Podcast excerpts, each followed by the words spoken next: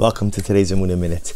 In last week's Parsha, Parshas Chayei Sarah, the Torah tells us of course, first about the death of Sarah Imeinu, but then about Avram Avinu. And the Torah tells us again, primarily telling us about how Avram Avinu dispatches Eliezer to go ahead and find a wife for Yitzchak. But the way the Torah introduces that section is with a very interesting pasuk. The Torah says, "Va'Avraham zakin ba bayamim." Avram Avinu was old, advanced in days.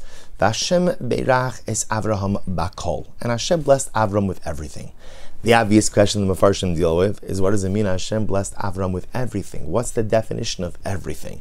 And it's fascinating to see. The commentaries go in a variety of different directions. Some say everything means a son. Some say everything means a daughter. Pasha Pshat Mefarshim, some of the Mefarshim say it means material wealth, general physical health and vigor. Bakol Hashem blessed Avram with everything.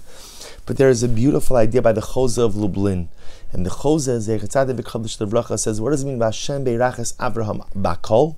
Bakol says everything. Bakol is a reference to V'Ahavtas Hashem Elokecha B'Chol Levavcha B'Chol Nafshecha U'B'Chol Ma'odecha.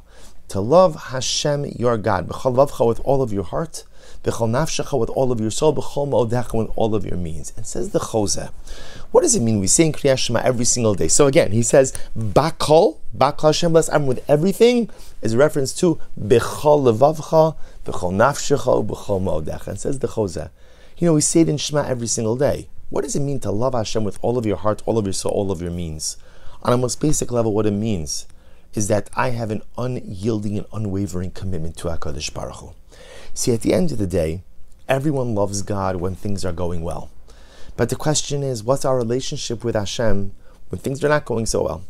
When things are challenging, when things are tedious, when things are difficult, when life is not going according to plan, am I still in love with Hashem? Or in those moments when I'm not getting what I want, is the relationship strained and difficult? Every single day, the Jew says, once in the morning, once in the evening, Hashem I want to come to love Hashem. But how does a Jew love Hashem? B'chol b'chol. With the totality of who I am and with the totality of my life circumstances. Whether life is going well or life is challenging. Whether things are going according to plan or they've simply veered off the rails. I'm in. I'm in love. I'm committed. And I'm with HaKadosh Baruch Hu every step of the way. Says the Chozeh. That's the Torah is telling us. Vashem beiraches Avraham bakol. The greatest bracha that Avram Avinu had was the bracha of bakol b'chol vavcha, b'chol nafshecha, u'v'chol ma'odecha.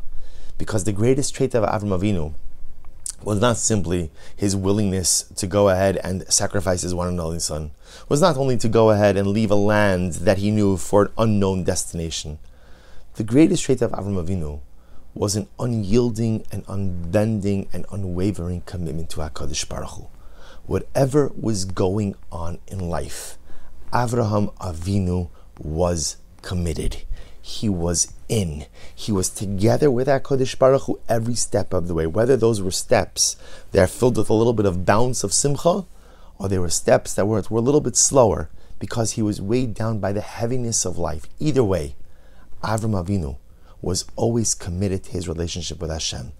Vashem Beirach es Avraham Bakol. May we, the children of Avram Avinu, be zocha to that same bracha as well, the bracha of Bakol, B'chol avavcha, B'chol nafshecha.